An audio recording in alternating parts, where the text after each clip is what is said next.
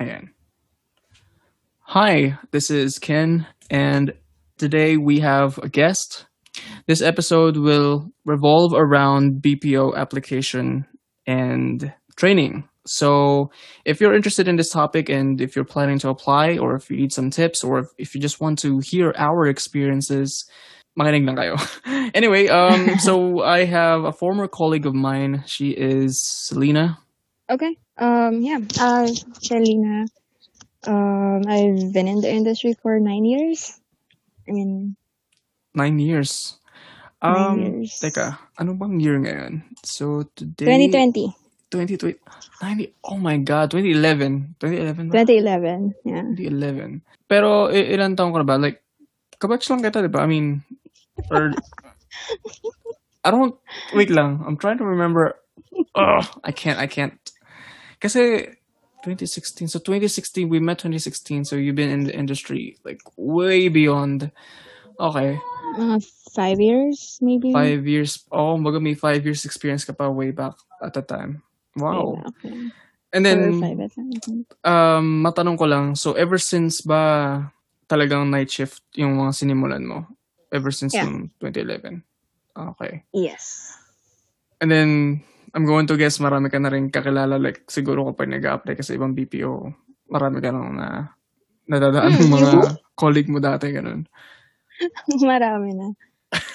Marami. Iba-ibang colleague actually. Kasi Uh, hindi lang naman din isang company yun.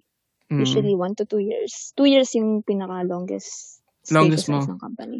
oh, okay. Talagang may, may quota. may ano na. Okay, two years now. Two Oo. years na. Let's move on. Okay. All right.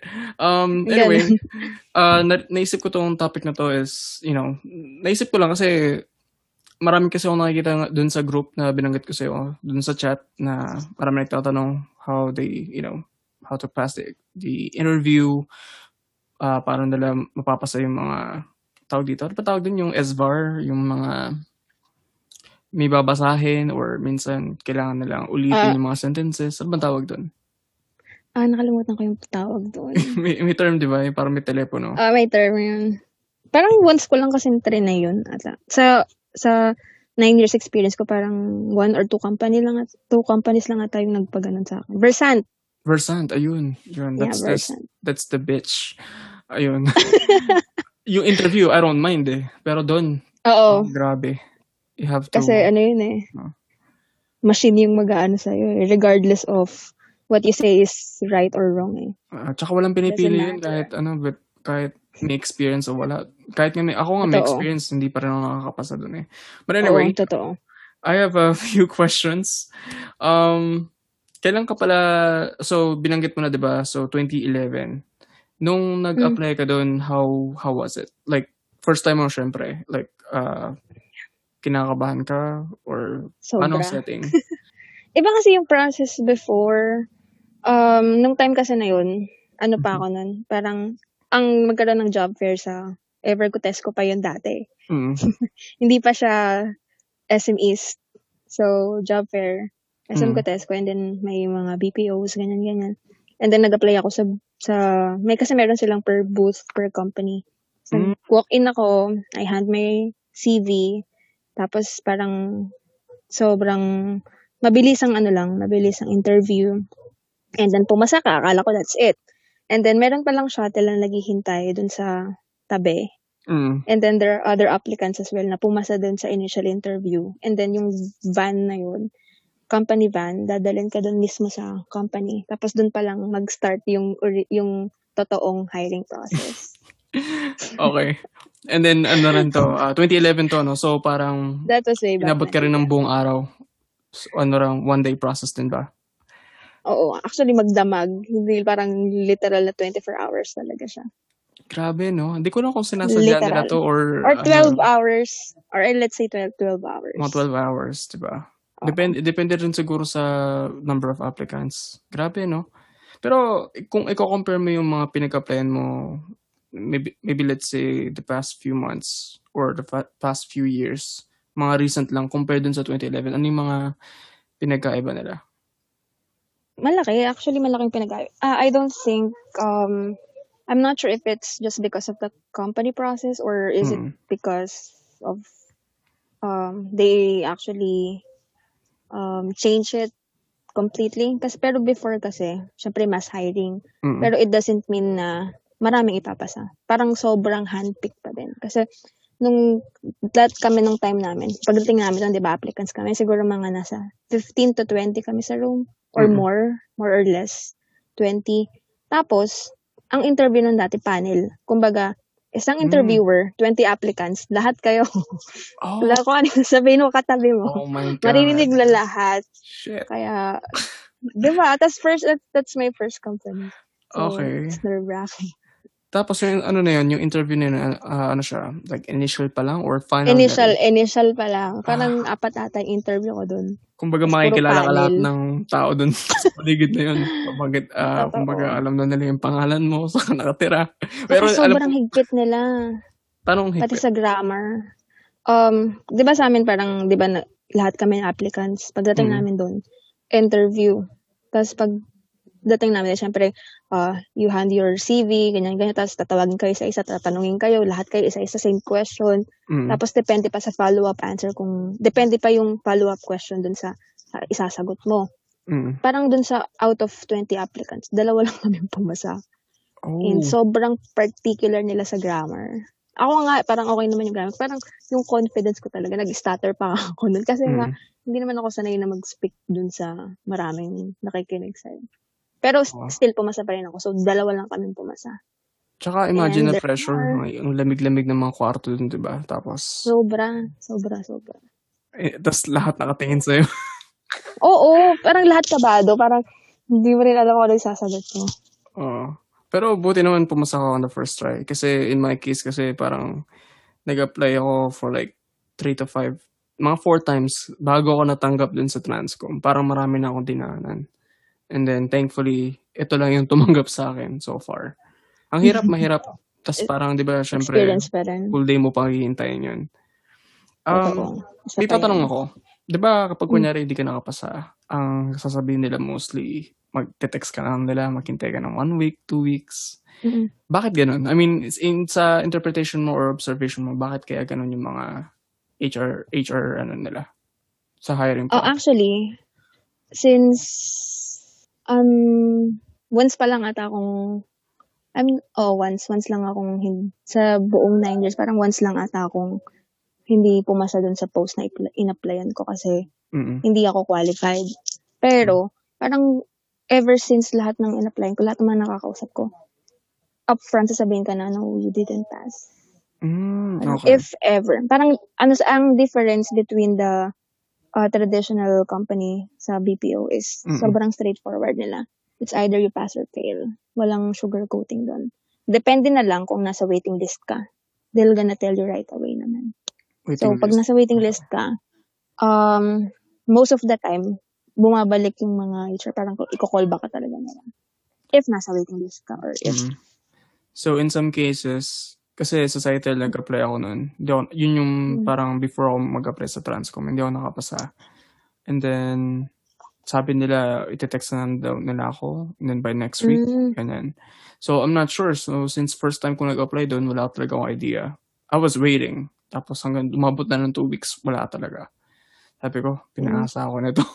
I mean, di ba? Tapos ano pa, bag- bago pa ako umalis nun, after after nila sabihin yun sa akin, sabi ko, pwede ko bang kunin yung contact number nyo? Ah, para lang ako na lang magpa-follow up if ever na Mm. makalimutan nyo or ganyan. Hindi, hindi, tatawag na lang kami. Oh, hindi, hindi, hindi, magte-text na lang kami. And then, wala na. Ewan ko, I mean, it's a cultural thing din siguro or nakakagawian or yun lang siguro instructions sa kanila at the time. Pero Citel to ah. Not Ay, hindi, mm, hindi kasi ako nag, Mm. I'm not sure, I'm not, uh, I did not apply in Citel kasi before, as in never. Ah, never. Pero, In your nine years of never. experience, never. no, never. That's good. It only means na nag stay ka talaga sa company at least for two years unlike sa akin na. Depende, I mean, depende Oo. naman. Siyempre, pag nagstay ka sa company, siyempre malalaman mo yung work mo, malalaman mo yung kung if you were getting the right compensation ba or not. Mm-mm. If um what the company is paying you is um, worth it naman, di ba? Sa ginagawa mo. Pero kung hindi, why would you stay if Mm. there are a lot of companies out there na mag, mag-offer sa'yo ng mas malaki, which is, ayun yung nangyari sa akin after kong mag-leave ng Transcom actually. So, next question ko is, ano pala yung nagpapa-accept sa'yo when it comes to job offer? So, let's say, nakapasa ka na, um, tapos binigyan ka na nila ng idea kung ano magiging account mo or what will be your schedule, kung kailan ka pwede mag-start. Ano yung magpapapayag sa'yo to accept the, the offer? Um, usually it's the compensation eh. It's always the reason why um, you would accept the job or not. Kasi um, experience mo sa customer service, Mm. syempre, um, you are gaining, um, syempre nag-start ka sa customer service and then um, sa pag-stay mo ng company, magig, magka, magkakaroon ka ng technical support experience, retention experience. Syempre, pag na-acquire mo na yung mga ganong uh, experiences, syempre mag, tas nag, alam ba, nag-offer sila sa'yo ng, alam ba, ikaw may-experience ka na sa customer service, sa technical Mm. support, sa retention. Tapos ang offer sa'yo is all those three, parang lahat i-cover niya.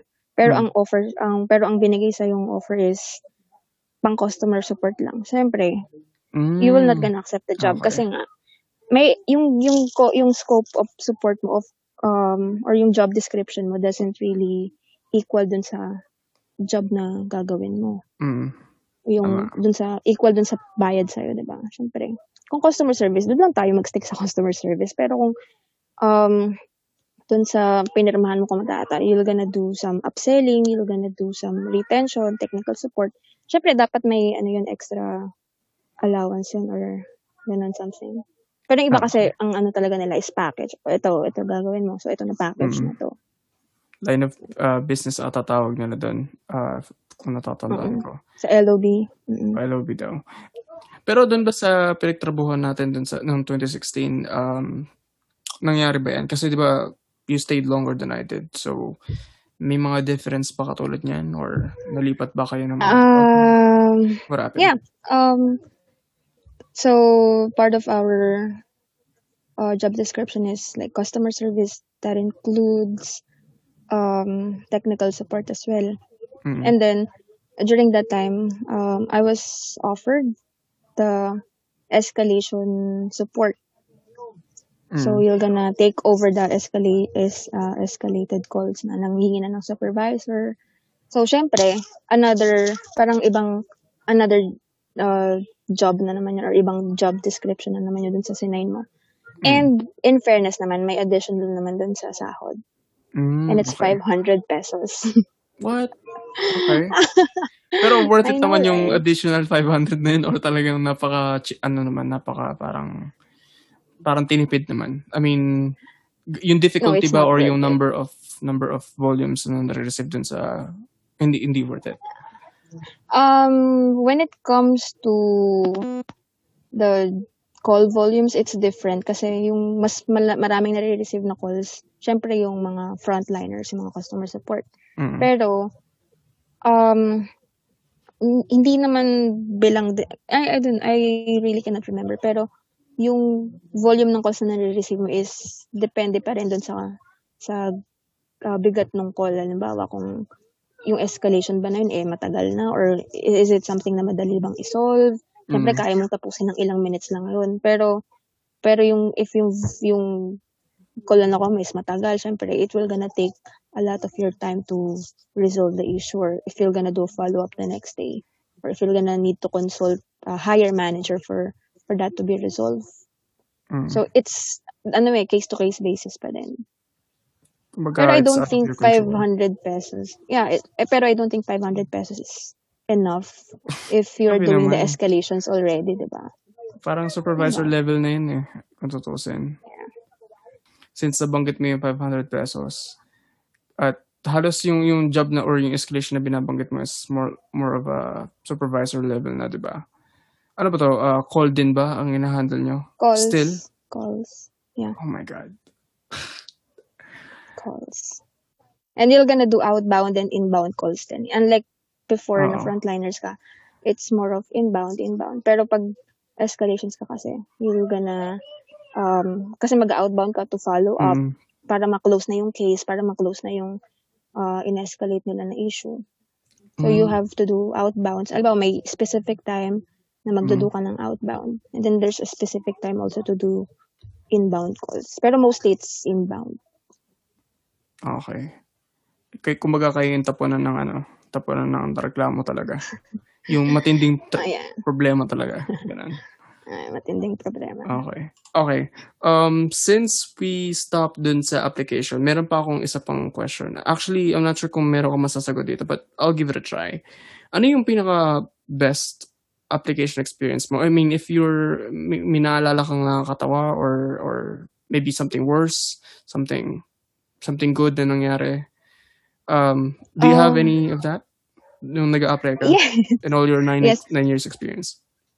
Uh, it was the first experience that I had that is the most memorable. Mm. And then yung parang pinaka siguro nerve-wracking pagkatapos. Siyempre, nagkaroon ka na, gain mo na experience mo, na-gain mo na yung confidence mo. Pero nung first experience ko kasi, as I said, yung initial interview is um, parang ano kayo, marami kayong applicants with one interviewer. Mm. Then after that, uh, another interviewer with another agent na naman, parang uh, with parang the three of you naman mag ano mag uh, magi-interview or, Mm. or tat- dalawa naman kayong agent na, na isang in- uh, with one interviewer. So parang sa akin lahat yun is parang sobrang bago, sobrang um, hindi hindi parang hindi ako sanay na ganun kasi first time kong mag-apply. As after nun, meron pang uh, walang versant nun that time. Uh, Mm. merong online, merong grammar, merong typing. Lahat ng klase ng online exam. Parang two hours ata namin tinapos yun. Tapos, um, hanggang, parang siguro sa isa first company na yun, four times ako in-interview. Oh my so, God. ta- tapos per interview, yung last two interview ko, parang tigwa one hour pa. Pipigain ka talaga. As I mean, anong mga tinatanong nila? I mean, ka. if you can remember, kasi parang hindi ko ma-imagine na they're gonna interview for, uh, i-interview ka nila ng four times, tapos every interview, Yung- sabi mo, one hour. Like, ano, ano yung mga tinatanong pa nila sa'yo? Yung first two, yung initial, yung initial tsaka yung second naman. Yung unang, in- yung initial interview kasi is parang, ano lang, tell me something about yourself. Well, they're, they're gonna, uh, they're gonna check your grammar. Dun sa pangalawa, yung educational background mo. And Mm. that time, hindi sila nag-accept ng mga um, working students. So, hindi mo, kahit nag-work ka, hindi mo pwedeng i-disclose na nag-work ka. Sa third Mm. and fourth interview mo, parang, third is like, um, parang, they're gonna um, check na kung worth it ka ba na ipasa pa sa final. Pero, Mm. third and fourth is the same questions lang naman actually. Um, they're gonna repeat everything.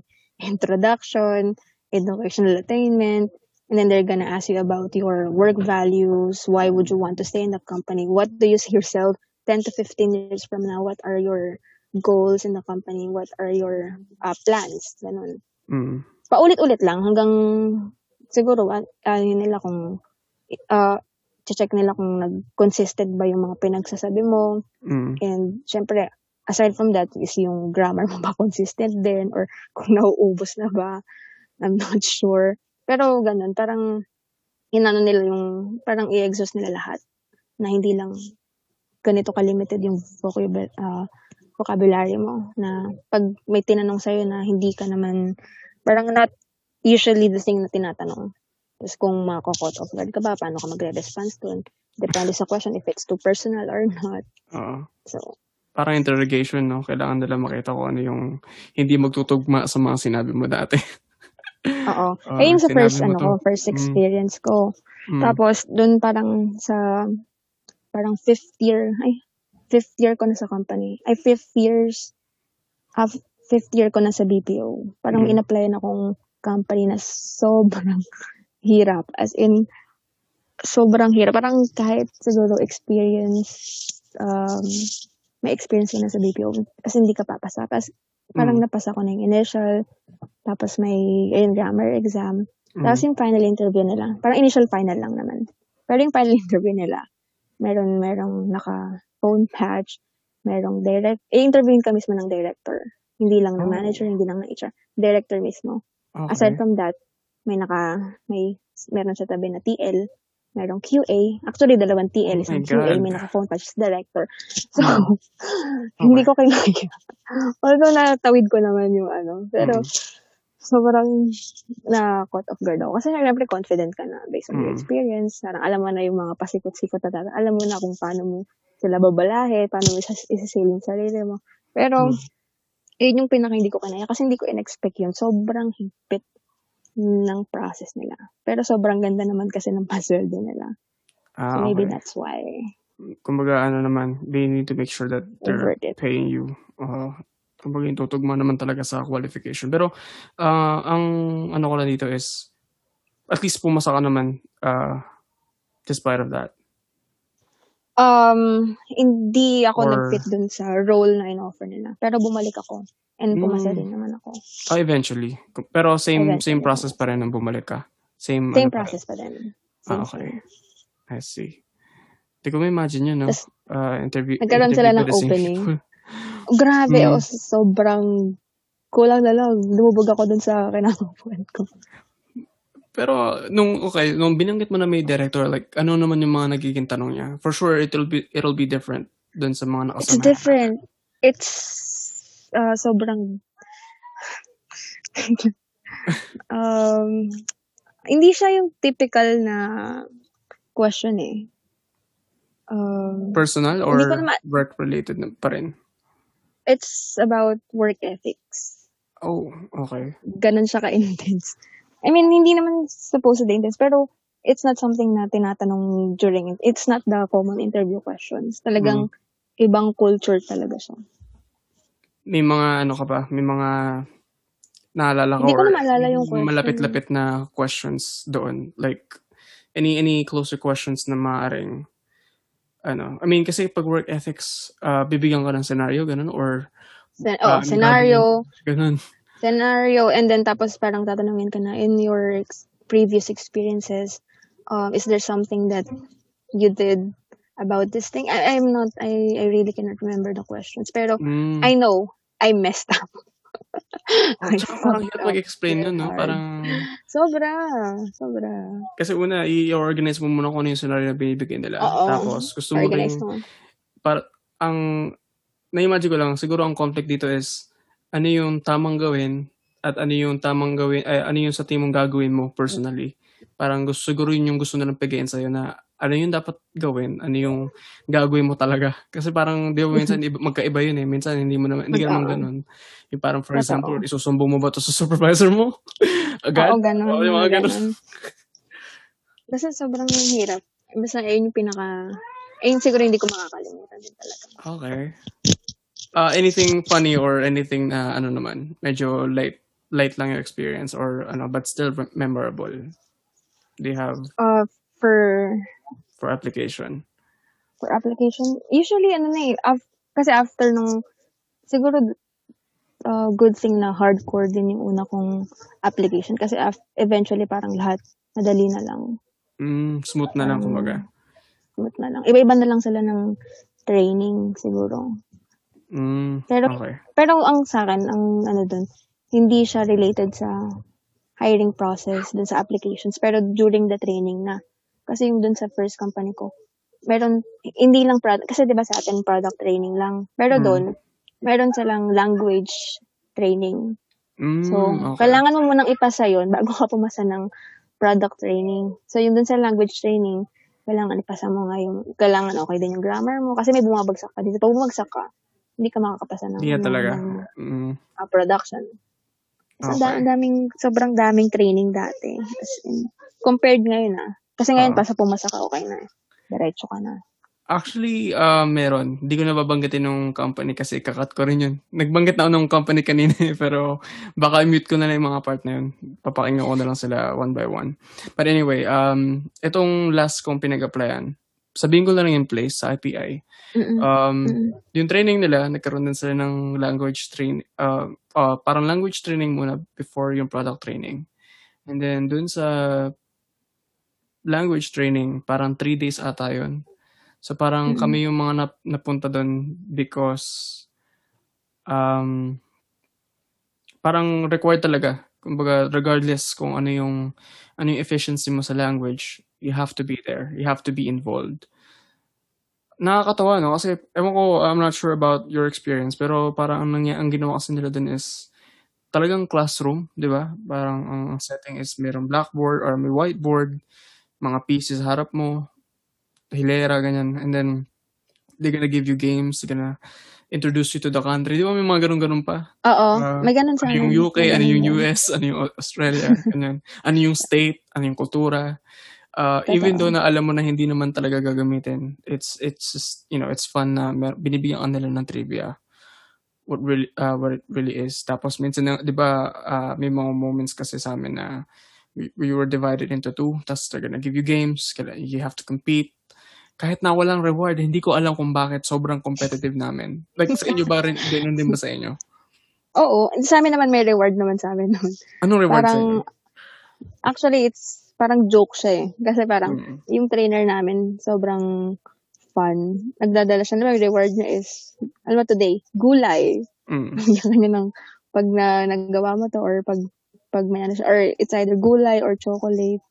So, mm. hindi naman siya ganun ka big deal, pero syempre, you are getting something parang ano, reward mo na din yun kahit na gulay, kahit minsan nga kalab ano, kalabasa ata, may mga pipino Seryoso? pa ata. May mga ganun talaga? I mean, talagang personal, ano yun, uh, company na nagbibigay or yung trainer? Yung trainer, yung trainer yan. Just ah. to make the activity fun. Mm. Just uh, pa, para malaman mo din yung culture, ganyan. Pero yung mga price, parang non-related naman. Kasi gulay. Anong gagawin mo oh, sa gulay? Like, what the heck? Just, just, and, and, just KFC to make pwede the... naman. what gulay?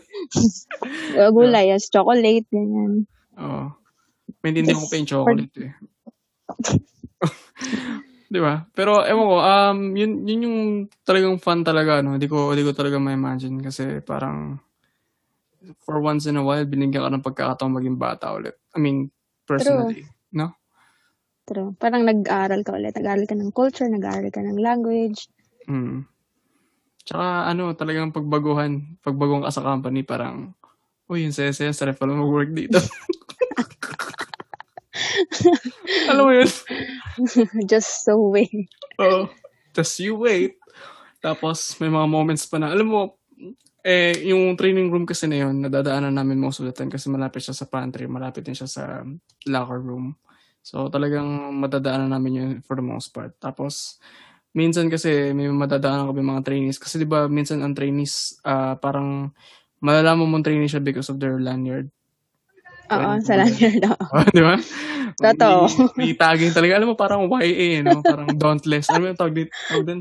Divergent? Dauntless ba yan? Erudite ba yan? Ganyan. Makikita mo, parang, alam mo yung mga mukha nila. Parang Ito. innocent innocente. Oh, yung, innocente pa, tapos yung gonna see their face. ganun ka din. Nagla-light up pa. Nagbo-blooming pa. Pag medyo ano, fresh pa na, bago na bago. Training, training pa lang. Tapos makikita ko yung sarili ko seven months now, tapos titingin ako sa salamin. Sabi ko, ano nangyari sa akin? Anong ginawa niya sa akin? Oo, oh, parang, ano ata to eh. At ito, ito, ito ata yung mga fictional story na kapag may pinasukan kang bagay, so isa una masaya, tapos mamaya nagiging horror na, nagiging may mga serial killer na, ganun. Pero yun lang, nakakatawa lang. I mean, sa, sa'yo rin ba may mga ganun kang thoughts na pag nakakita ka ng trainee sa oh, office nyo? Oo oh, naman. Di ba pag, ano, pag, ano nga, pag may mga bago, parang gusto natin silang tulungan kasi alam natin yung feeling na mm. na matakot dun sa, sa sa sa mga process. Mm. Parang syempre tayo minsan pabibo din tayo eh. Nag-offer din tayo ng help na oh, ano mang need mo? Baka mm-hmm. naman ano, ganito lang yan, ganyan lang yan. Masarap din sa feeling nakakatulong ko kasi nga nung ikaw din nung time mo, may mm. tumutulong din sa iyo na tenured. So it's your time naman na ikaw na yung tenured. Ikaw naman yung tumulong sa mga newbies. Mm. Tsaka nakaka-satisfy din na Oo, yung advice na binigay mo sa kanila, nag-work. Kasi ang hirap na yung, nag, minsan may mga one time mga talaga nagbigay ako ng advice, hindi pala yun yung process. Yung pala, nagba-bypass pala ako. Yung mga ganun. Tapos mahuhuli ka na ng TL nung TL nila. Bakit yung sinasabi mo? mali ka pa pala. Oh, mali. Mali. Sasabihin. Naka-UA pala. Oo, oh, tapos naka-UA, no? Sinadya nilang hanapin yung mga maling, ano mo, maling gawain mo. Grabe. Um, meron pala akong next question dito. Um, kasi 'di ba training. May mga moments ba na may mga moments ba na yung trainer nyo hindi hindi nyo makakonect or hindi nyo makarelate? Mm, siguro may time, there was a time na ganun na yung feeling ko. Siyempre, nung nag-start, siyempre nag-start ka lahat ng sabihin sa'yo parang na-amaze ka kasi bago sa'yo. Mm. Na, ma- na-amaze ka kasi ang galing niya kasi alam mo yun, ikaw hindi mo alam. Na Mm. ganun. Pero, nung matagal ka na dun sa BPO, nung tagal na ako sa BPO, kasi parang may trainer na hindi naman ganun kagaling, na Mm. times na I know you can do better than that person, pero I feel bad sometimes. Pero parang dahil nga sa experience mo, nagkaroon ka na ng confidence or minsan ng yabang na din na Oo. hindi ka naman deserve dyan, parang mas magaling pa ako sa'yo. Yung grammar mo nga, mali-mali. Yung, Oo. yung, yung product, ano mo nga, bakit ka ba naging trainer? Bakit? Parang may ganun din kaming ano dati. Or ako, personally, Mm. parang may ganun ako ano. Ah, okay. So meron meron din pala talaga kasi in in my case kasi Meron. ah siguro dahil nga hindi pa ganun kaya kumbaga hindi pa ganun kalawak yung experience ko diyan. Parang sa lahat ng napasukan ko so far, ang nakikita kong parang may kulang is minsan TL na lang. Pero sa trainer, Oo. nakakatawa kasi parang bihira yung trainer na parang hindi alam yung ginagawa eh. Parang minsan nga, most of the time, parang mas ka-vibes mo pa sila kaysa dun sa TL nyo. Or mas gugustuhin mo pang sumama sa Mm. kanila kaysa sa TL nyo. Pero, Um, wala, natanong ko lang kasi baka, di ba, baka ikaw meron ka na encounter which is meron nga. So, mm, um, nagtataka lang ako. So, in your nine years of experience, may mga, syempre for sure, kahit sabihin natin two months ang tinatagal mo, uh, each company, parang, may mga moments ba na pinopromote ka na as TL? I mean, for sure meron, di ba? TL, QA. May nag yeah, may nag-offer sa akin actually ng promotion Mm. uh, to be TL na mag-apply ako for TL post and netong itong current company ko actually na-offeran ako parang Mm. four months in the company Okay. four months in the company ata tas hindi yeah four months in the company na-offeran ako na oh mag-apply ka ng TL post Mhm. why not give it a shot and I did actually I for the first time in nine years I accepted the the, Offer. the challenge uh, the challenge Pero na- ano yun, um, under observation ka o talagang meron ka ng team? May ano, may team. As in, may team ka talaga. Parang Ah, wala nang mga parang ano lang, parang training-training pa lang o paano paano magiging process? Hindi ko rin kasi ma-imagine eh. How does it work? kasi nung nung time kasi namin na yun, parang yung TL namin, dalawa yung hawak niyang um actually ang hawak niyang team is dalawa na Mm. magkaiba ng account. I mean, mag paano ko explain? Parehas siya ng company. Mm. Parang sister company siya, pero magkaibang account. Parang ganon. Mm. So, hawak niya parehas yun. And then, yung director namin dun sa, um, yung director namin, parang nagsabi na, oh, let, it's about time naman na mag expand tayo and we need to, we need to, we need to do, uh, we need to have a new uh, trainer. We need to have, we, we need to have two trainers na, uh, two TLs instead Mm. of one. So, and wala nag-step up. And then, nag-appoint sila na parang, oh, ikaw, why not apply? You have this experience, ganyan, ganyan. Mm. And parang sa amin, tatlo, tatlo kami nag-try. Ako Okay. yung pinakabago. Just four months pa lang ako. Yung isa one year, yung isa parang mag-one year ata. Ako Mm. naman, wa- wala naman sabi ko, wala namang mawawala sa akin kasi four months pa lang naman ako, di ba? If hindi Mm. ako matanggap, edi okay lang kasi mas maraming may experience dun sa account na yun. Pero if not, it, Mm. it's still a gain for me kasi it's an experience, di ba? How it's like, ganyan, ganyan.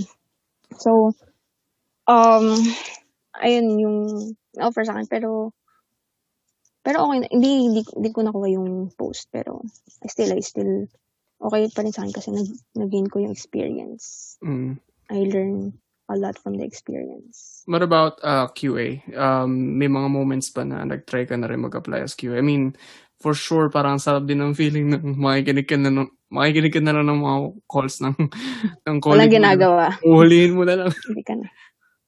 May mga moments ba na Meron, pero no, I did not apply. May meron. Actually, may may uh, in-offer na sa amin. May in-offer na sa akin na uh, na ganun. Pero hindi ko, never ako nag-apply. Kasi nga, I don't, first of all, no, no offense, pero siguro hindi ko nakikita yung sarili ko na mag-QA. Mm, okay. Parang siguro I- I'll accept TL. I'll accept SME, but not QA. I don't see myself as QA. What about trainer sa product, product ano, product training? Product. Mm, no. Hindi rin. Na ano, parang na, kasi parang merong open post na parang, oh, apply kayo. Parang, Mm. it's for, for the tenure. Kaming mga ano, parang sabi, oh, you can apply for mga tenured agents. Pero, no. Ah, I okay. don't see myself. Not really. Pero na, na ano din, na-encourage din ako. Na- Na-encourage din ako na, ano, na mag-apply din. Pero, Mm. no. Ito kasi yung perks sa BPO, Okay, ano, ah, unlike sa mga conventional companies na alam natin na parang ang promotion either palakasan or sa tagal na experience. Pero sa BPO parang yung opportunity Oo. napaka ano, eh, napaka unpredictable eh. You Regardless. never know na in the span of two months or three months you can be a trainer kahit you lack experience pero they see potential. Binibigyan na nila yung position kasi Mm. um, may confidence sila sa'yo na kaya mo naman regardless. Yun lang yung siguro Totoo. advantage talaga. Pero ikaw, na-try mo din. Um, actually, mas gusto ko pang offeran na lang ako muna. Pero so far wala pa. Kasi yung case ko kasi, um, ewan ko ah, ako lang talaga siguro to. Hindi ko tinatagalan yung company Mm. pag graveyard. Kasi ang Mm. hirap eh. In, eh, um, siguro regardless of safety na lang, parang yung account din siguro mismo na napupunta sa akin. Parang since yung tolerance ko sa stress is not as, you know, as high as I think. Parang onting, onting disagreement Mm. lang with the customer. Parang hindi ko na alam kung paano ko to i-release even after the Ayaw na. Oo, parang ganun, parang even after the call na imbes na mag-move on ako, Mm. nag imprint yung experience na yun, or yung conversation na yun sa utak ko, na to the point na parang, tama yung sinasabi ng iba, na Ah. parang nadadala ko na sa ibang call, yung mood na kinakabahan or minsan naiinis. Mm. Pero eh, ah, matanong ko lang, since, you know, since you've had a lot of calls na in, in a span of nine years, um, ano yung nagpapa-stay sa'yo or how do you handle that? Uh, pag kunyari, pag customer service, most of the time laging galit, laging may disagreement. How do you deal with it after ng araw na yun? Paano ka nakaka-move on agad or paano, paano mo na-release yun? I mean, for sure, naiipon yun, di ba? Oo. Oo naman. Pag, syem- Mm. yung first, well, first talaga hindi, hindi ko kinaya yun kasi parang yung first call ko, parang pag uwi ko sa bahay. Kasi parang nagte-training pa lang kami, nagko-calls na kami that time. Kasi yung first call ko pa, sobrang galit na galit siya. Mm. Tapos parang pag uwi ko, natulog ako hanggang binangungot na ako. What? Hanggang, oo, nabangungot ako noon. As in, sobrang natutulog ako, nagsasalita Mm. ako, nagko-calls ako. Sobrang ganun yung stress level nung first experience ko. Pero, na, makakasanay mo na din parang pag, pag ah, araw-araw ka na nagko-calls, hanggang nakakasanay kahit, kahit magalit sila, kahit magmura sila, parang hindi na big deal sa'yo. Parang hindi, you don't take it against them. Siyempre, um, I talk about it sa mga colleagues natin. Siyempre, you talk Mm. about it dun sa mga people na makaka-relate. Hindi dun sa mga hindi naman Mm. makaka-relate. Siyempre, Mm. pag sinabi mo yun sa, sa mga ka-office mo, na ganito yung nangyari, ganito, oh, tas sila na i-share din nila yung experience nila. Tapos sabi mo, ah, hindi lang pala ako nag-iisa. Ah, everyone is experiencing the same thing Oo. naman pala. So, parang, ayun, nag, nagbigay din sa akin yun ng, ng peace of mind. And then, aside from that, Mm. parang over the years din, parang syempre, humihina yung katawan mo, feeling mo, hindi ka na healthy kasi graveyard ka, Mm. feeling mo, ano ka na, parang mamatay ka na kasi stress din. So, naghanap din ako ng bagong pagkakabalahan. So, yung naging reli- stress reliever ko din is yung, yung pagbaboxing. Nag, nag, um, nag-enroll ako ng boxing for three years. Three years. Oh, okay. years. Saan to? Sa countryside? Um, una ko is, hindi, yung sa Ilorde dati dito sa may si Raimundo. Tapos Hmm? nag-Ilorde, uh, Ortigas ako, dito sa may, sa may, ang tawag dito, sa may Ortigas, yung sa may tawid ng, tawid ng, Meralco? Oo, yung tabi na Meralco. Ano tawag doon? Home Depot? Home yung sa Home Depot. Elorde ah, Home Depot. Julia Vargas. Oo. Oo, oh. doon, doon, doon. Okay, sabi Tapos Petron, yung, pag diniretso mo. Tapos yung huleto na dito sa may, ano na, sa may earth, sa may countryside. Kasi nga, ang mahal na. Parang pamahal mm. ng pamahal yung Elorde. Sabi ko, medyo hindi na siya worth it. Eh, medyo, mm. dito na lang ako sa, ano, sa countryside. It's sobrang malaking difference kasi lahat ng frustrations mo dun sa job. Mm. Tapos, syempre feeling mo magiging healthy ka din kasi nga, you'll do, uh, you were doing something for your body. Diba? Kumbaga, yung mura sa'yo, sinusuntok mo na lang. Suntokin mo na lang sa punching bag. o, yung mga ganun. Diba? Lalo nung, yun yung time na nag-escalation ako din, nag, yung time na nag-escalation din ako, sobrang uh, laking bagay. Ano talaga, uh, imbes na sumigaw kaya suntok mo na lang.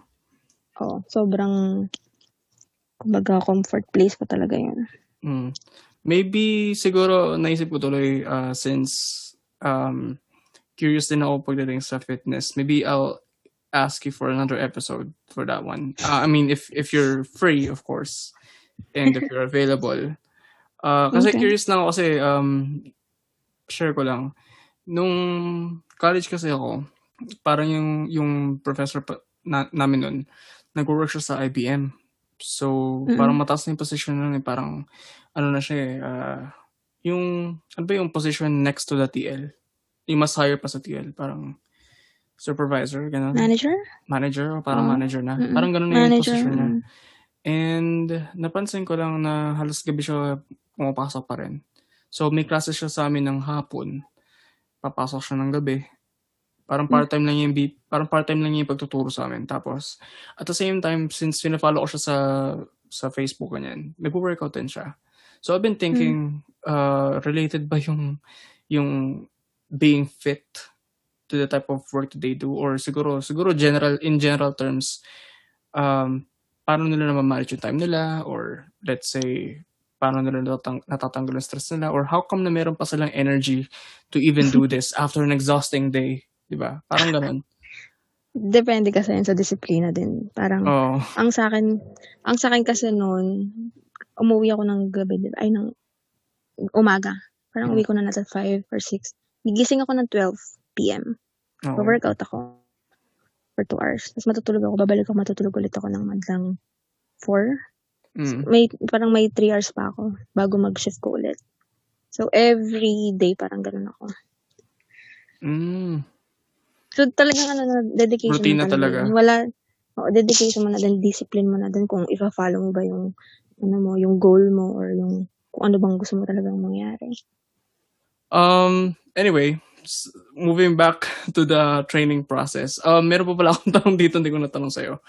Um, Siyempre, since uh, experience ka na, may mga moments ba na challenging pa rin sa'yo yung training? Kasi di ba, sa training, in most cases, nabot siya ng more than one month or let's say one month lang. Tapos, before kayong i-endorse dun sa floor, di ba merong parang exam or mock call? Kinakabahan ka pa rin ba doon? Or tingin mo may mga moments pa na parang baka hindi ka matanggap or baka hindi mo maipasa? Mm. Actually, hindi na. Nung, Wala na talaga. Yung company natin, Mm-mm. yung company natin, that's the last company na, um, na yung training eh, parang classroom. Kasi mm. after yung company natin, yung next companies ko na, hindi na siya classroom. Kumbaga, ikaw na, parang isa-isang, parang ikaw na mismo one by one na yung training.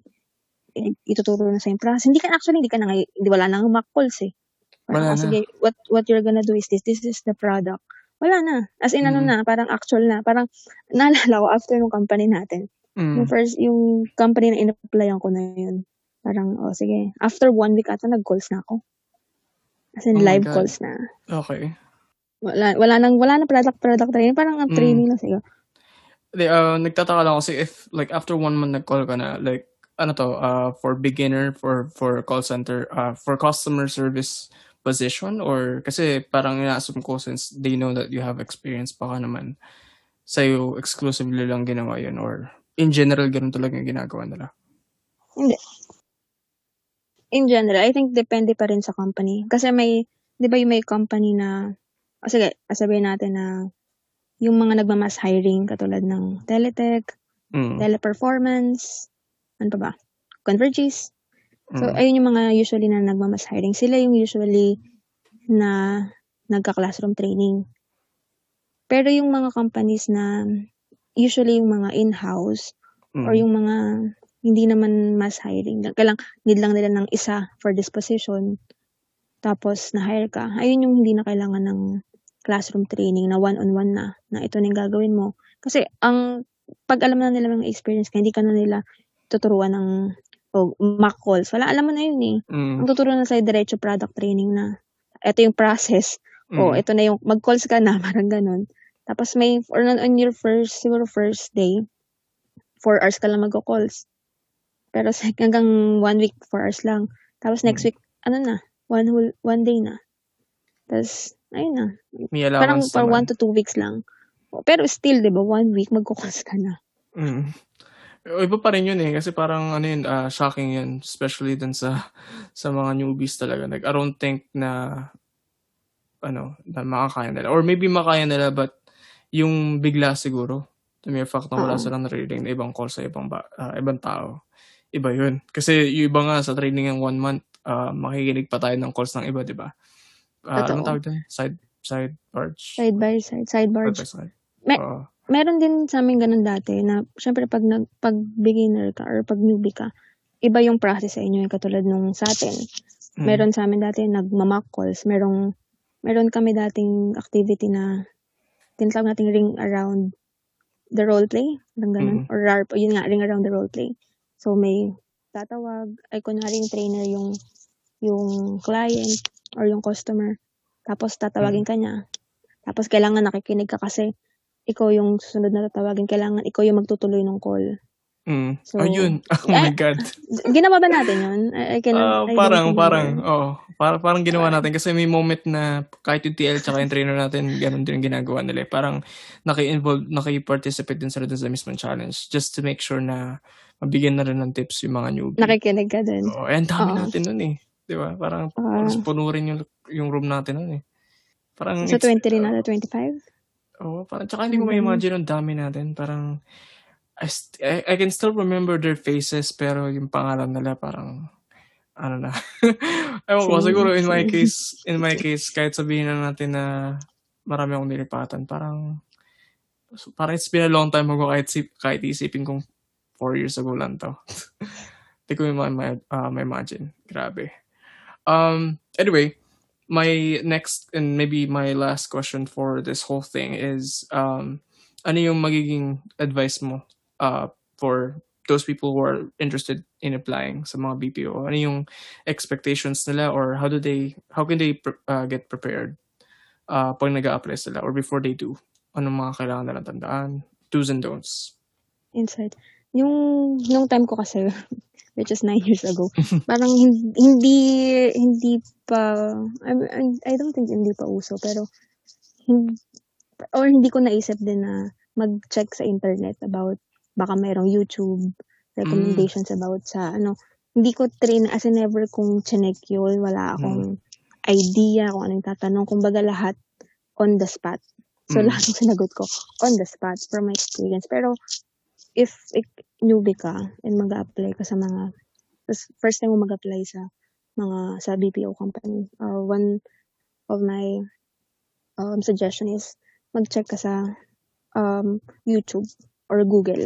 Kasi Mm. nandun yung mga nandun yung mga, um, questions na puwede nilang itanong, yung mga common common interview questions, and what to answer, and what should you not, uh, Mm. answer, parang gano'n. What and then yung mga meron din silang mga tip kung paano mo mas ma ah, may mga tip din na kung paano mo mai-impress yung interviewer mo, kung kumbaga eye-to-eye contact, smile, and Mm. then, uh, ask questions after the interview para para ah, after the interview tanungin mo yung mag magtanong ka ng kahit anong question dun sa interviewer just to, uh, give him an impression na interested ka talaga sa job na ina-applyan mo. So, maraming Mm. gano'n.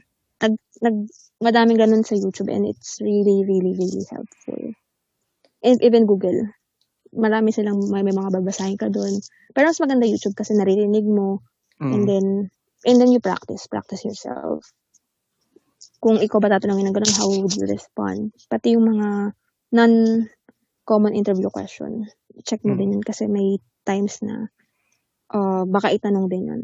So, it's better to be ready than uh, pupunta ka sa gera na wala ka namang bala, di ba? Mm. Sabi nga. Tama. Pero language-wise, um, when it comes to language naman, uh, let's say, they've done all these prepar- uh, preparation, pero di ba may mga cases na magtatanong sa interviewer na hindi sila handa. Like, let's say, for example, nagbanggit sila ng isang bagay about sa kanila, hindi nila ni-expect na tatanungin sa kanila. Um, so language-wise, anong pwede nilang uh, gawin? Uh, how to, you know, when it comes to how to pronunciation or sentences. Or, I mean, uh, the uh, way we do, uh, paano I, ba natin, in, in your case, uh, curious ako, pa, uh, how do you, how do you deal with it? Sa akin, ang dami kong natutunan dun sa, siguro ang swerte ko din dun sa first company ko kasi sobrang hmm. unique ng company na yon kasi hindi lang siya product, hindi lang siya about um, the company itself, hindi lang siya yung basta makapag-provide ka ng customer service. Kasi yung company na is, i-check talaga nila yung grammar mo. Meron kaming mm. activity dun na parang manonood ka ng movie para lang ma-familiarize ka dun sa sa parang kasi di ba minsan may sinasabi may mga accent na hindi mo maintindihan. Mm. Pero pag nanood ka ng movie nang walang subtitle, makikinig ka talaga dun sa uh, sa sinasabi nung ano nung nung nung nasa ano nasa movie. I mean, yung characters, hindi hindi ka lang nagbabasa ng subtitles kasi sa calls mm. wala ka namang subtitles na babasahin. So, Hindi Japanese yan. Doon, bibigyan, parang, ano ka, di ba? Pero, mm. doon kasi parang magiging, ano ka, magiging, i, i, ano nila yung ears mo na makinig doon sa mga keywords or doon sa mga sa accent para maintindihan mo din. Ano nga ulit, parang pwede mo siyang, pag, ang maganda kasi movies, pwede mo siyang i-pass forward. Pwede mo siyang i-backwards kung, halimbawa may word ka na, na hindi naintindihan kung paano niya ba sinabi yun. And then may isa pa mm. kaming practice about dun sa language na, halimbawa, PNF, hirap na hirap ako dun dati. Mm. TTH, hirap na hirap ako dun dati. So, may mga practice din kami. And yung pinaka naging helpful sa akin is, magsasalita ka. May kausap ka sa phone. Pero, in-recorded i-record mo yung sarili mo na may kausap ka sa phone. Mm. Tapos afterwards, i ipi-play mo siya. Sobrang naging laking tulong sa akin kasi naririnig ko sarili ko na ah, paano ba ako naririnig ng customer ko. Ah, dapat mm. pala ganito yung ginawa ko. Kasi pag ano, natatama mo na yung mali na sinabi mo based mm. dun sa recording na narinig mo. So, sobrang helpful sa akin yun. Yun lang okay. yung company na nag, nagbigay ng ganun training sa amin. Kaya Tsaka matyaga sila. Uh, kasi ibang Oo. company hindi ganun eh. Uh, parang Wala. take it or leave it. Kung hindi mo kayang maintindihan o kung hindi mo kayang uh, bahala ka. sabay, bahala ka sa buhay mo. Parang ganun. Oh, minsan di pa nga nila babayaran sobrang, yun eh. Sobrang specific nila dun. Sobrang hmm. specific. Kasi kailangan, kailangan mo magkaroon ng neutral accent. Kaya kailangan i-perfect mo yung mga requirements talaga sila. PNP. Oo, yun. May specific requirements talaga sila. So, kailangan mo talagang gawin lahat yun para lang mag-improve yung sarili mo based on the grammar, based on the language. Hmm. Uh, paano naman din sa floor? Kasi di ba, uh, may transition. Yung training kasi more on ano talaga to eh. Ito talaga yung, ewan ko, siguro classroom in some cases or dun sa mga kilalang call centers. Uh, mostly classroom, one month, enjoy lang nila, di ba? Um, Pagdating naman doon sa floor, uh, paano nila masaset expectation nila? Kasi, di ba, parang nakakabigla eh. I mean, even though doon sa training, may mga idea na sila kung ano yung gagawin, paano sasagutin mm-hmm. si customer, empathize, empathize, eh, laging ganun. Um, sa'yo naman, in your own experience, ah. paano nila i-handa yung sarili nila? Um, culture-wise, dun sa sa mismong workplace, tsaka dun din sa mga mga kausap nila sa phone. Sa akin siguro, ang pinaka-crucial kasi diyan is yung tawag doon nesting tawag doon, 'di ba? Mm. Yung parang lahat kayo na may parang may body-body kayo na na, na may tutulong sa'yo habang nagko-calls ka. 'Di ba nesting tawag doon? Mm. Hindi ko na malala. O nesting ata. So, doon ang pinaka ang pinaka magandang advice doon is every time na, di ba tayo nagko-calls tayo, marami tayong hindi alam kung paano natin Mm. hanapin yung, yung solution. And usually, tumatawag tayo ng SMEs na parang, oh, saan ba ito makakita? Siguro ang pinaka-takeaway ko dun is pa- paano maging madali yung work mo is um, tandaan mo kung saan hinanap yung resolution. Kasi tayo minsan tatang tayo eh. Pag ito ba Mm. yung, alam ba, ito yung sinabi ni client o ng customer, anong sabihin ko? Tapos, Mm. usually, sinasagot ng SME yun. Pero, mas helpful kung tanungin mo siya kung paano niya naka, paano siya nag-come up dun sa ganong resolution. Saan niya makikita yun dun sa ano. Kasi meron kaming tinatawag na knowledge, ba- knowledge based. Parang Mm. lahat ng tanong mo nandun. Pero hindi mo lang alam kasi kung paano mo hahanapin. Magulo ba? Ah, hindi. Or- Actually, la- ah, most Parang most call centers ata may ganyan. Iba't iba lang iba-iba lang yung tool, iba't iba lang yung atake. tawag o iba lang yung tawag. Pero ayun nga. Ayun. So ayun yung pinaka siguro yun yung pinaka-importante kasi pag alam mo kung saan mo hanapin yung yung yung resolution dun sa call mo. Mad, kahit hindi mo din actually hindi mo na kailangan ng ano yun ni. Ang kailangan mo na lang din talaga confidence. Kahit hindi mo alam yung hindi mo alam yung resolution. Basta may Mm. confidence ka. Ano sabi mo, hindi mo alam yung tanong niya, may tanong siya sa account niya, sa policy niya. Hindi mo alam. Mm. Hindi put mo siya on hold. Basta confident ka lang, "No, okay, I'll just gonna check something, ganyan, ganyan. Tapos put mo siya on hold. Saka ka na mag-panic. Oh, panic later. mo, i-put mo rin on hold. Oo, panic later. Basta confidence now, panic Oo. later. Saka, mo, saka ka na mag-panic. Saka mo na hanapin yung support mo. Saka mo na hanapin dun sa knowledge uh, base tool mo kung ano ano ba yung tanong, sagot sa tanong niya. Tsaka be Mm. familiarize. Be, ano ka din, be, be familiar. I mean, be familiar dun sa, sa tools. Huwag kang aanga-anga. Lalo Mm. first time mo. Mag, kung, kung allowed kayo na mag-take notes, mag-take Oo. notes ka. Kung, ano, i- kung hindi naman, I mean, yung magdala ka ng pen and paper sa floor. Mm. I-take advantage mo yun. Pag hindi naman kayo allowed, kumuha ka ng note, ng notepad. I-save Mm. mo doon lahat hanggang lahat ng natutunan mo ilagay mo doon. Para alam mo kung saan mo na saan mo kukunin pag tinanong, parang same question. Kasi pag nasa call center ka, lahat ng tanong paulit-ulit lang eh, di ba? Parang what's my balance, what's Mm. my or what's my policy, where where where's my what's my parang how do I make a claim? Kasi Mm. paulit-ulit lang naman yung tanong diyan, iba-ibang iba-ibang ano lang scenario. So just know the basics. Kasi pag alam mo na yung basics, lahat yan parang madali na lang.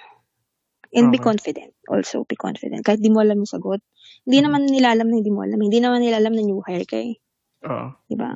Unless But, sasabihin mo sa depende kanila. na lang kung siguro gagatulog, ano ka.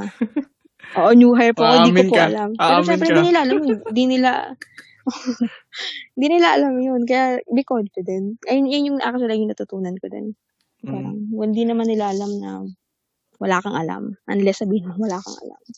May meron pala Be ako sa share diyan. Um ma, ano lang sandali lang. Meron akong naalala. 'Di ba may kasabay tayo noon? Hindi ko na hindi ko na siya papangalanan pero umiyak siya. First day. Sino? Hindi mo alam. I mean, hindi ko Best friend mo. 'yon. Nung Ah, 26 yung girl. yun. Oo.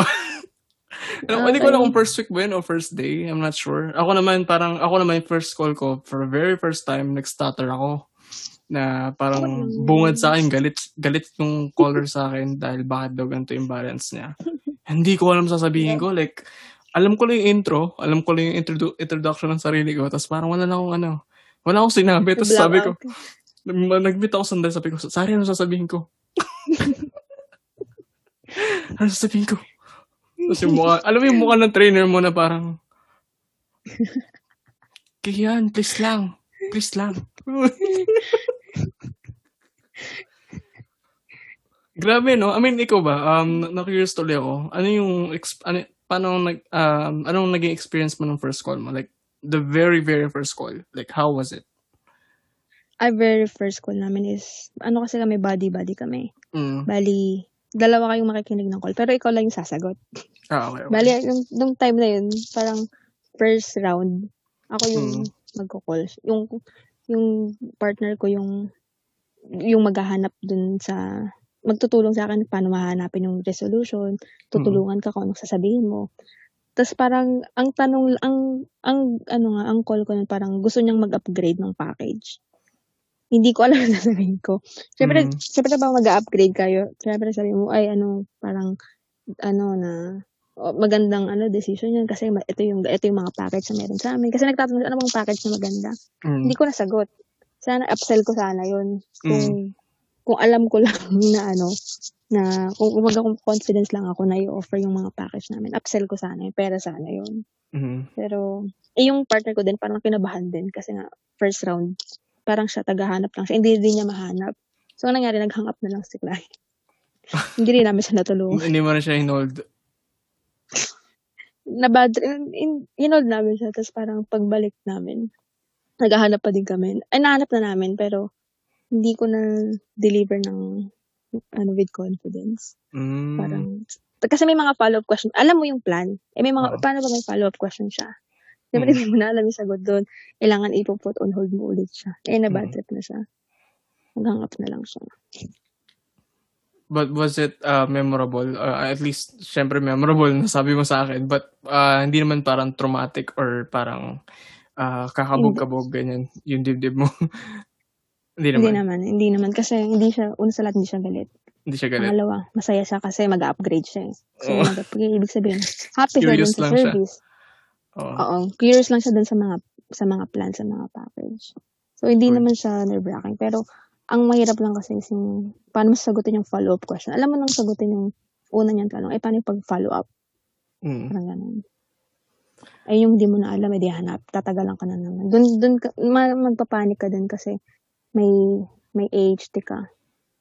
Siyempre, kailangan, as much as possible, kailangan short call. Lalo Mm. madali lang naman yung, yung issue.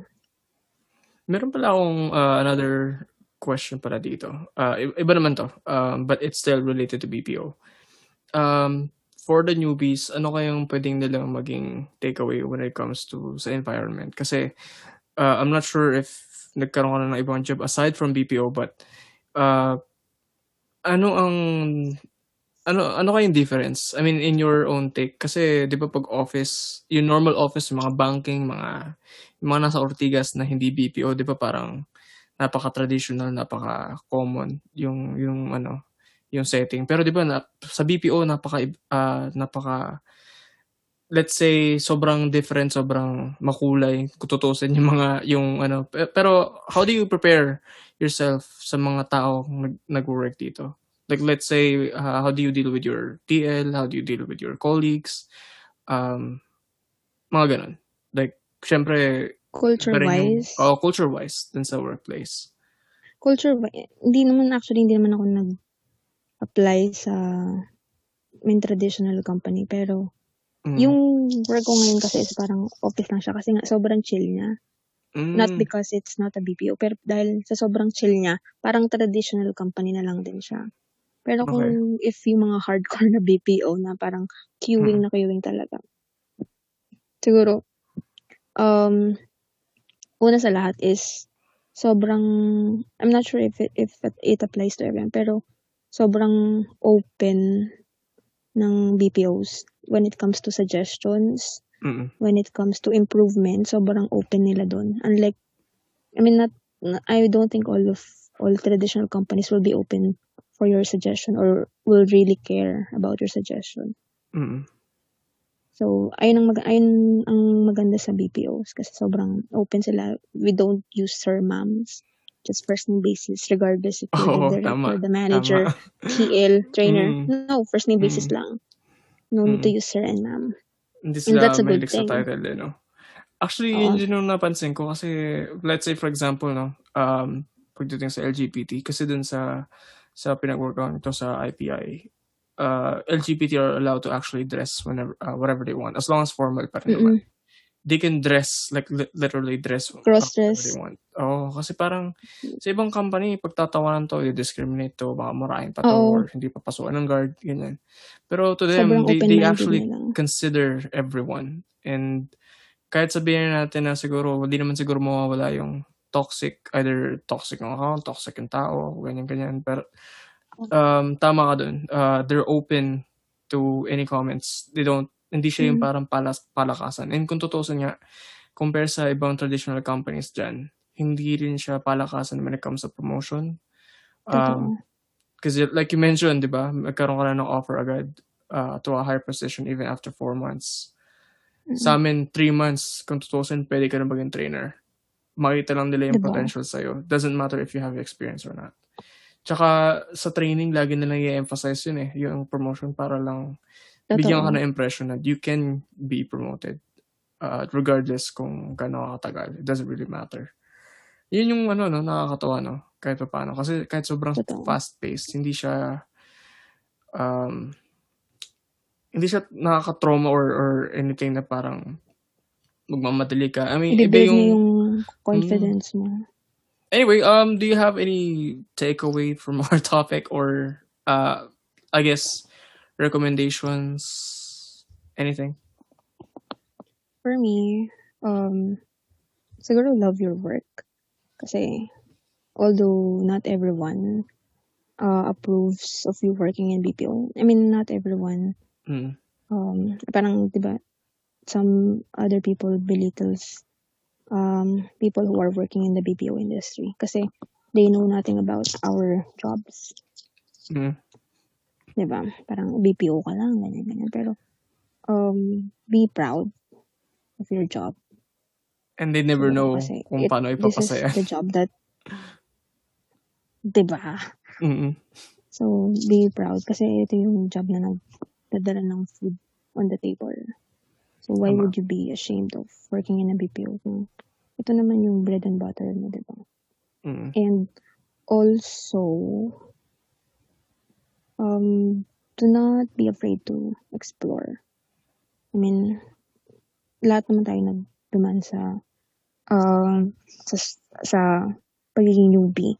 Pero eventually, pag naka, na-build mo na yung confidence mo, na-build mo na yung sarili mo, don't be afraid na mag-apply to a higher position. If you see yourself working in the industry for that long. Mm. So, ayun lang. Okay. Um, actually, nakakatawa, no? Kasi, uh, naisip ko lang, I think you're the type of person na pag, ano, you know what you want pagdating sa pag-apply. Like, I, I guess, uh, meron ako impression sa'yo na kapag nag-apply ka sa isang company, hindi mo agad tatanggapin to unless the offer is convincing enough.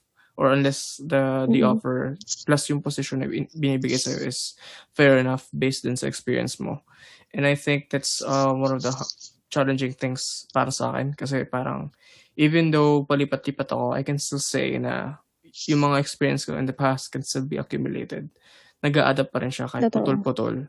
And yet, I don't Totoo. even know how to say na, oh, ito dapat, ito dapat sweldo ko kasi ganito experience ko. But then, they will insist na ganito talaga yung package nila. Like, do you have any moments ba na nagne-negotiate ka or, or pagdating sa expectation ng yes. salary, like how do you how do you uh, deal with it? Like let's say ito ibibigay ko sa iyo, hindi ka satisfied. Anong sinasabi mo sa kanila? um, syempre, they will gonna ask you why you were not satisfied. Syempre, you're gonna, you have to sell yourself. You have to sell your experience. You have mm. to um, let them know what you can do for the company. What have you done to the previous company that you can also do on the new company. Katulad yung sa akin, sobrang, yung company ko ngayon, actually, uh, compared sa regular BPO, malaki talaga yung offer na to. Kumbaga times 2 dun sa regular wow. BPO company. Mm. But still, it's still lower than my previous um, salary dun sa previous company ko. Kumbaga, mas mababa pa rin siya. Pero, tinanggap ko pa rin kasi nga, ano siya, day shift siya. Mm. Unlike dun sa previous company ko na night shift siya. So, uh, my takeaway is know your worth. So, kasi I think compared sa traditional companies, we mm. Do not really negotiate what kumbaga kung anong offer sa atin, tanggap lang tayo ng tanggap. Unlike in mm. the BPO, that's the thing about BPO. If you know your worth, why not, um, I mean, you can um, ask for for uh, the compens- compensation that you wanna you wanna receive. If di nila bigay, di, it's up to you if you're gonna if you're gonna accept it or not. Pero it's always worth to give it a try. And they, they will not take it against you. Mm. Unlike in the tradition, if you ask for, no, I'm, I'm worth this amount. Di ba parang negative agad yung uh, impression nila sa'yo. Unlike sa BPO na, no, I like this compensation sana. Mm. Siguro sa they're open. traditional company, they will only say na, eh bakit, uh, ito lang naman yung pag-aralan mo, ito lang naman yung ano mo. I mean, they always base it on your educational Totoo. attainment. But when it comes to BPO, Totoo. doesn't really matter kung mga honor, honor, o yung mga honor, may mga medal, Ah, mga with Latin honors. mga cum laude, yan. It doesn't matter if you're a cum laude, di ba? Mm. Doesn't really matter. Um, makita lang nila yung potential mo to communicate and to do things with with your PC. Mm. You're good to go. Kahit, kahit high school graduate ka, pwede ka maging Mm. manager. Mm, kumbaga, hindi sila, ano, they don't really look at that. Kasi nga, iba, iba yung culture nila. And they know na yung training nila, actually, ito ngayon nakaka-amaze, eh, no? Na despite dun sa educational, uh, kumbaga, despite dun sa na-reach ng tao sa, sa academics, they know how to train these people enough to be sufficient pa rin kahit pa paano. Na Mm. kahit sabihin natin na high school graduate sila, um, they can still keep up with other people na graduate din and even do better than them. Parang ang galing din ng training Totoo. talaga nila, no? Tsaka- parang systematic talaga. Tsaka they do not train you based on your education. Everyone is being trained um, equally. Parang hindi ka special, um, hindi ka tinitreat uh, in a special way dahil graduate ka ng ganito, ga- dahil galing ka ng ganitong school or ano. Hindi, lahat Mm. tayo pantay-pantay. Basta nasa training ka tayo, lahat tayo pantay-pantay. And may, I mean, hindi naman lahat na nagtatrabaho sa BPO is mga tambay. May, may mga naging ka-team ako dati na dentist, Mm, merong really? retired from a bank, merong, meron na akong, ano dito, dalawa sila lawyer. Variety Graduate talaga, no? Oo, Iba-iba talagang tao. Actually, yung TL nga Meron natin, na- di ba? Yung TL natin ng 2016, alam ko, nurse yun eh. If I, if I remember correctly. Meron pa akong do- doctor naman din siya. So, iba-iba talaga. Di ba? So, I guess this is the the world na parang, ito yung ano yun, no? Ito yung culture na ibang-iba talaga sa ibang ibang traditional companies na alam natin. And I think, ito yung ito yung nagpapa-boom sa kanila because of this. Totoo. Because they don't discriminate and al- al- alam mo parang parang nga silang gobyerno eh no Mm. in a way or at least ito yung dapat ginagawa ng gobyerno na imbes na i-promote yung isang tao because sa connection o dahil palakasan o dahil malaki ang educational attainment. No they don't look at that. Kumbaga parang dito they give everyone an opportunity and I think ito yung dapat i-adapt ng gobyerno. And another Totoo. suggestion na na gusto ko i-share din sa episode na to is uh, personal ko lang namang suggestion is since kapag customer service stressful talaga. And hindi natin maiwasan yung mga talagang irate customers. Meron akong suggestion sa siguro sa mga HR na sana meron silang free mental health counseling. Kasi parang hindi naman lahat ng ng agent makakapag-release ng sama ng loob eh. I mean, to some, dun sa mga tenure, to some, this may be nothing. This may be, you know, a useless suggestion. Pero, hindi kasi lahat ng tao, like me, can cope with it even after the phone call. Na yung iba, tumatatak sa isip or nag-a-adapt even Na at trauma. home. Oo, nagkakaroon ng trauma, nagkakaroon ng... Kumbaga, nagkakaroon talaga ng mark. Uh, na Totoo. iba yung mood mo, nagka, naiiba yung confidence mo somehow. Kasi, e- ewan ko, iba talaga. Like, when you apply to a company, iba na yung... After seven months, iba na yung ano mo eh. Iba na yung aura mo eh. Parang, Iba it's na. not as the same as before, even if experience ko man o hindi. Parang, same lang. So, I, I guess that's the only suggestion that I'd like to suggest na parang it will benefit them din naman. Kasi, hindi na magkakaroon ng reason para umalis yung isang tao if they know that someone is listening to them. Yun lang naman eh. Yung may nakikinig sa kanila, yung hindi sila binubuli or hindi sila pinagtatawanan, mga ganun. I mean, what- actually, meron, meron sa previous, sa current company ko, sa previous company ko, meron kaming ganyan na parang mental health awareness na ganyan. And meron din, parang, pwede kang mag-sign up kung, parang, parang ganun, may program sila na for mental health. Merong mga activities, merong pwedeng art, Mm. merong, they talk about mental health, ganyan.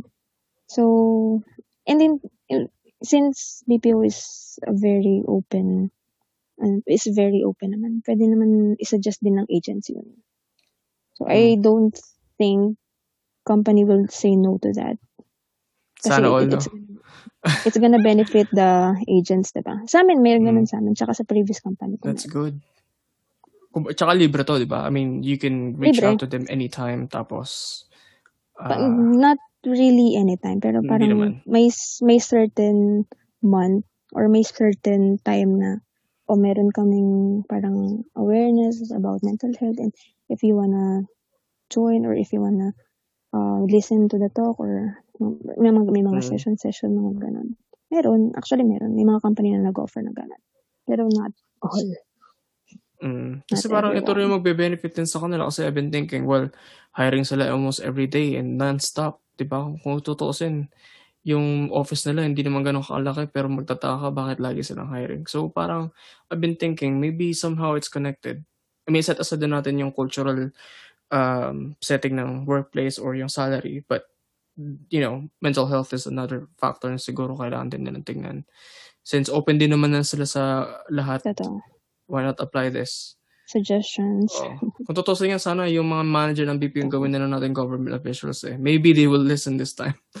Di ba? Kumbaga yung, yung openness ng BPO sana ma-adapt sa gobyerno. Hindi yung parang puro ano na lang. But anyway, that's another topic for another day.